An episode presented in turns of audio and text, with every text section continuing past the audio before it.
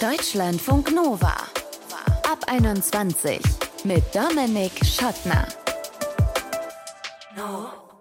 Hey, für manche ist es ja immer noch unverständlich, vor allem für Eltern, wie man so drei, vier, fünf, sechs Folgen einer Serie direkt hintereinander wegschauen kann und dann so eine Staffel nach einem oder vielleicht zwei Tagen durch hat. Serienbingen, dachte ich bislang immer, ist so eine Generationenfrage. Aber jetzt zeigt sich, etliche Streaming-Anbieter kehren tatsächlich zurück zum alten TV-Modell und veröffentlichen Serien nur so wochenweise oder maximal in zwei Blöcken zu vier, fünf, sechs Folgen. Warum tun die das? Und ist das vielleicht der langsame Tod von maßlosem Serienkonsum?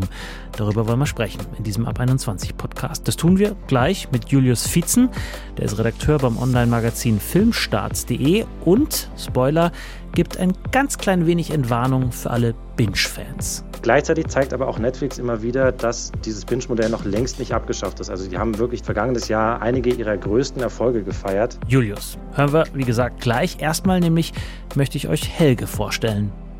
Das ist Amber Hall. Sie ist das gefürchtetste Mädchen der Schule. Ihre Familie ist die reichste der Stadt. Nur 300 Euro? Was ist das hier für ein Ramschladen?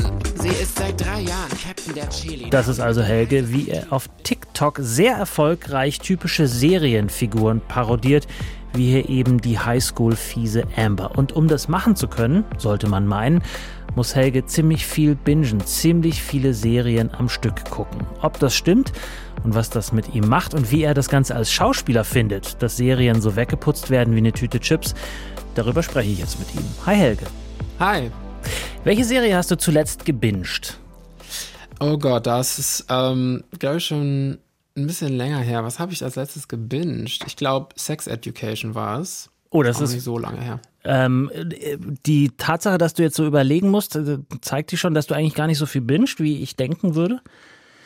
Ähm, nee, tatsächlich. Also ähm, ich habe leider gar nicht so viel Zeit, um so eine komplette Serie durchzugucken. Es ist auch sehr äh, traumatisch, wenn ich dann immer ähm, zwischendurch aufhören muss und irgendwann anders äh, wieder anzufangen. Aber ähm, ich habe mich, ich habe mich konditioniert, das das tun zu können. Okay, das heißt, du bist einer von denen, auf die die Streaming-Portale jetzt setzen, dass man so wöchentlich wieder schaut, so wie früher, als alle noch Fernsehen geschaut haben?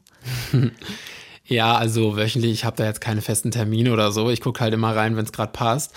Aber ja, also ich, ähm, ich versuche dann auch so irgendwie nach einer Folge aufzuhören. Oder wenn ich jetzt zum Beispiel, ich bin auch leider so ein Opfer, dass ich irgendwie beim Essen oder Kochen so nebenbei gucke. Es kommt Aha. auch drauf an, das kann ich nicht mit jeder Serie machen, aber ähm, es gibt da schon so einige, bei denen ich das mache und dann ähm, setze ich mir auch als Ziel, dann nach dem Essen oder wenn ich dann halt fertig bin, wieder aufzuhören. Ähm, ja. Hast du das Gefühl, dass sich die Rollen, ich meine, du ähm, suchst dir ja bestimmte Klischee-Rollen immer raus, um die zu parodieren. Hast du das Gefühl, die sind auch durch das Bingen, äh, haben die sich irgendwie verändert vielleicht sogar? Also, dass Rollen einfach ein bisschen flacher sind oder ein bisschen, vielleicht sogar ein bisschen komplexer, weil man noch mehr Zeit hat, um sie zu entwickeln? Tatsächlich sind, ähm, sind das ja einfach Rollenklischees, die, die, die immer auftauchen und also ja, je flacher, desto, desto lustiger ist es ja meistens eigentlich. Findest du? Ja. Und ja, schon. Also was heißt, je äh, klarer das Klischee, vielleicht ist das besser formuliert. Mhm. So, und je ähm, universeller, sage ich mal. Aber das ist ja auch genau das Ding. Deswegen, ich muss jetzt auch nicht unbedingt Serien durchbingen, um äh, meine Parodien zu erstellen, weil das einfach ähm, Rollen sind. Also wenn ich, wenn ich jetzt irgendwie, keine Ahnung, eine Folge gucke und mir fällt irgendwas auf, was, was, was total zu meinen Videos passt, dann ist das ein Video und dann ähm, bräuchte ich an der Stelle ja gar nicht mehr weiter zu gucken, um dieses Video vielleicht zu erstellen. Also es ist jetzt anders als bei Serien wie, jetzt habe ich Wednesday zum Beispiel letztens parodiert, da habe ich schon auch die ganze Serie durchgeguckt, damit ich das gut parodieren kann. Da war das auch nicht so einfach zu greifen, weil das irgendwie auch nochmal so ein bisschen was Neues war, fand ich. Also es war ja schon, hatte auch Coming-of-Age-Klischees, aber da habe ich auch einzelne Videos mitgenommen, aber ähm, um jetzt so die Figur zu parodieren, habe ich schon auch die ganze Serie gesehen. Aber oft, äh, ja, sieht man, keine Ahnung, da ist ja irgendwie so ein Ball. Äh, und dann denke ich, ach komm, das ist jetzt schon wieder so wie in zehn anderen Sachen, die ich gesehen habe. Mhm. Und dann ist das, formuliere ich das ja auch sehr allgemein. Ja. Also bist du eigentlich genau. eher so ein, äh, so ein äh, Rezensent an der Stelle, der so die Filme auseinander nimmt und dann aufzeigt, welche, genau. welche Strukturen so ein bisschen dahinter liegen. Sozusagen, ja. erzählerischen Strukturen. Warum glaubst du, wenn die Dinge, die Rollen, die Settings, äh, die Plots auch alle so ein bisschen generisch, bisschen klischeehaft und auch austauschbar sind, warum schauen wir das Ganze dann trotzdem so gerne? Warum bingen wir das Zeug weg? Oder vielleicht gerade deswegen? Ja, also ich glaube, ähm, das hat ja irgendwie auch was Nostalgisches. Also ich mache ja auch viel so aus den 2000ern und ich glaube, dass es irgendwie so einen Nostalgiefaktor hat, wenn ich so eine Art von Szenen mache. Und gleichzeitig gibt es aber auch viele Sachen, die ich mache, die immer wieder neu auftauchen. Und ich glaube so, keine Ahnung, Gewohnheit, wir sind ja auch Gewohnheitstiere, das äh, gefällt uns vielleicht, wenn wir irgendwie gewohnte Sachen sehen und die vielleicht auch irgendwie, oft ist es ja auch so was überromantisierendes, was realitätsfremdes, äh, man, man flüchtet sich ja auch gern mal so aus der Realität, gerade wenn es um Thema Liebe geht. Und ähm, das, das ist, glaube ich, so ein bisschen, sind so die Punkte, weswegen man das, glaube ich, gerne guckt. Jetzt sind wir unter uns, du kannst es äh, äh, gerne verraten. Was ist so die eine Figur, wo du denkst, so, um Gottes Willen, warum kommt die immer wieder? Warum ist die so platt? Ja, also tatsächlich ist schon im LGBTQ-Bereich ähm, gab es das halt oft. Das ist auch immer noch so, aber auch ähm, wenn es um schwarze Figuren geht oder ähm, auch die, die ähm, Amber Hall zum Beispiel ist ja auch äh, so eine, die, die ja irgendwie immer ziemlich ähnlich erzählt werden. Hast du denn ja. dann für dieses Jahr äh, dir vorgenommen, äh, was zu gucken? Äh, wenn du sagst, du bingst eigentlich gar nicht so viel, hast du überhaupt so eine, so eine Art Watchlist dann die angelegt? Ähm, ja, schon. Also ich freue mich auf jeden Fall auf die äh, neue Staffel Marvelous Mrs. Maisel. Mhm. Die liebe ich sehr. Ist total ähm, intelligent gemacht, witzig, irgendwie ähm, sehr artsy auf eine Art und anders erzählt. Ja, sonst Sex Education gucke ich sehr gerne. Es kommt ja auch jetzt eine neue Staffel raus. Heartstopper habe ich ähm, gesehen, kommt jetzt auch eine neue Staffel, worauf ich mich freue. Also das sind eher so Fortsetzungen, die mir gerade einfallen, tatsächlich. Aber du wirst sie nicht bingen, sondern wirst sie äh, Stück für Stück gucken, wann auch, gucken, wann auch genau. immer Zeit ist. genau. Helge Mark lebt davon, dass wir alle bingen. Er selber macht es gar nicht so doll, aber könnt ihr auf TikTok und Insta sehen. Er parodiert die Klischee-Rollen, die wir da wegbingen. Danke dir, Helge. Danke dir. Deutschlandfunk Nova. Serien in einem weggebinged, nicht Folge für Folge im Wochentakt geschaut. Sind die eigentlich noch zeitgemäß? Fragt euch vielleicht, was stellt ihr für eine komische Frage? Weil ständige Verfügbarkeit ist doch irgendwie das Kennzeichen unserer Zeit. Wieso sollte sich das ausgerechnet bei Serien und dem Bingen jetzt ändern? Naja, weil wir vielleicht jetzt 2023 genug haben von dem ganzen Seriengeglotze. Darauf deuten zumindest einige Entwicklungen im US-Streaming-Markt hin. Es wurden zum Beispiel laut der New York Times weniger neue Serien in Auftrag gegeben und die, die es gibt, die kommen immer häufiger wieder wöchentlich raus, statt alle Folgen auf einmal zum Wegbingen. Was ist da los? Darüber möchte ich jetzt mit Julius Vietzen sprechen. Er ist Redakteur bei filmstarts.de. Hallo Julius. Hallo, hallo. Welche Serie hast du zuletzt gebinged? Gebinged habe ich tatsächlich in letzter Zeit fast gar keine Serie, weil so gut wie alle Serien, die ich geschaut habe, und das untermauert ja quasi diese These, die du gerade angesprochen hast, tatsächlich im Wochentakt rausgekommen sind. Ich glaube, am ehesten könnte man da noch Wednesday auf, auf Netflix nennen, die ich aber auch nicht an einem Stück geschaut habe, sondern vielleicht an drei Abenden oder sowas, mhm. äh, so in dem Dreh. Okay, und das Gefühl danach ist welches, wenn du sowas wegbingst? So ein bisschen wie wenn man ich, sich vollstopft beim Essen, oder? Ja, muss ich wirklich sagen, das ist eine sehr gute, sehr gute Analogie. Ich finde es tatsächlich, ähm, es hat immer so ein bisschen was von einem schlechten Gewissen auch danach oder so. Es fühlt sich immer so ein bisschen hohl an oder so ein bisschen falsch oder irgendwie sowas so in die Richtung.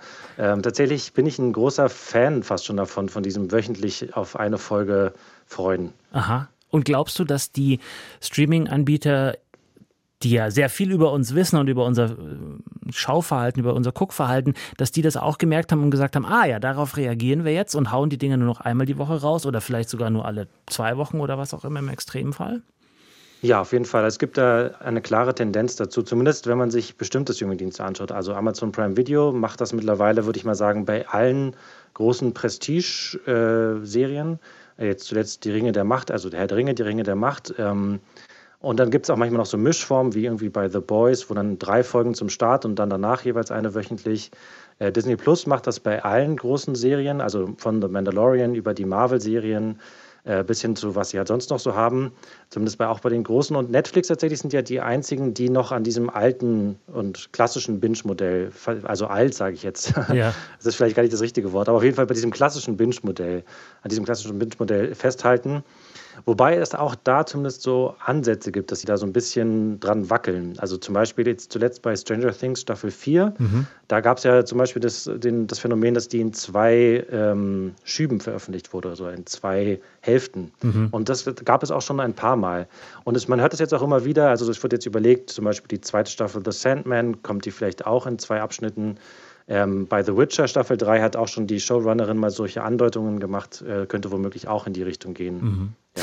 Kann es sein, dass die durch die Vielzahl der Streaming-Anbieter, jetzt gerade wird äh, ein neuer in Deutschland geht an einen Start, wo man sich fragt, warum kommt denn jetzt noch ein Anbieter äh, an den Start in Deutschland, Paramount, ähm, dass die vielleicht einfach auch äh, sagen, okay, altes, ganz uraltes Sprichwort, willste gelten, macht dich selten. Also um halt wirklich so irgendwie attraktiv zu sein, muss man sich ein bisschen zurückziehen und nicht alles den Leuten zum Fraß hinwerfen?